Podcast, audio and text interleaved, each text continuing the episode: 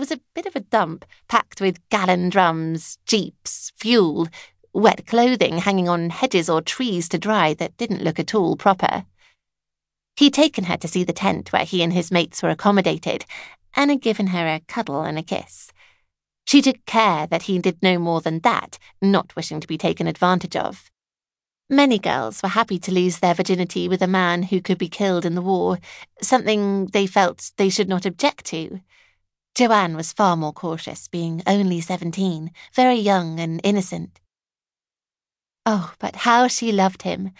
These GIs were most attractive men, and happy to come into Blackpool to visit one of the many pubs on the promenade, or enjoy the dancing at the Tower Ballroom, sometimes dressed as a civvy instead of in their uniform. After the dance, she and Teddy would often take a drink in a pub, and she would sit on his lap for him to kiss and caress her, sending her senses skittering at the thrill of his touch. More often than not, there were other girls hovering close by. Joanne paid them no heed, accustomed to the fact that these guys were never short of admirers, being popular men, and she was perfectly certain that Teddy viewed her as his favourite girl. Hadn't he told her so a million times? So why wasn't he here on this special day? There was so much she felt the need to say to him now the war was over. Joanne gave a sigh and stood up, brushing away the sand that had blown onto her skirt. When a hand lightly touched her shoulder, she felt a frisson of recognition. He'd arrived at last. Instantly filled with pleasure and excitement, Joanne quickly turned to give him a hug, eager to welcome him, while inside she felt in complete turmoil. Did she dare to tell this man how much she dreamed of a happy future together? Oh, Teddy, it's so wonderful to see you. This day of celebration is such a thrill. I've missed seeing you this last couple of weeks she softly told him. He gave her a wink. I've missed you too, honey. All my mates are reveling in VE Day, so why wouldn't I do that too? He blithely responded.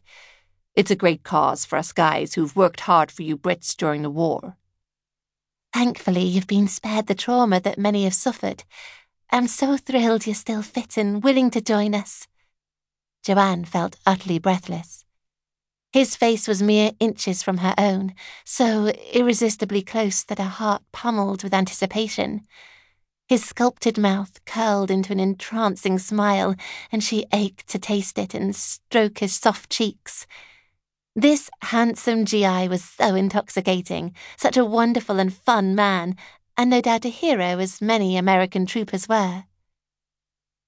As he stroked away a curl of her fair hair, his blue eyes gleaming with admiration, Joanne twinkled her gaze provocatively up at him, desperately hoping the sight of her in this new blue dress that hugged her figure in a most becoming way would captivate him. She'd clipped some of her blonde hair up on top of her head into rolled bangs, and the rest fell neatly over her shoulder. She'd also patted her pale face with a little powder and wore a bright red lipstick, eager to look as attractive as possible. As if recognizing this emotion in her, he gave her a wicked smile and kissed the tip of her nose. You're such a pretty girl, honey. Then, licking the soft curve of her upper lip, he slid his hand over her cheek and neck. Blushing with delight at this compliment, Joanne found her breathing quicken under the thrill of his caresses.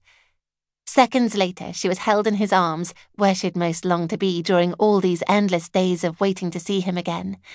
How fortunate she was to receive the attention he was giving her. His hands rested possessively around her back. His cheek lay against hers, and he was pressing her hard against his tall, strong body to give her a passionate kiss. Her heart raced, and she felt slightly giddy at the quiver of his tongue as it probed her mouth, the enticing warmth of him running through her like fire. Oh, how she adored him!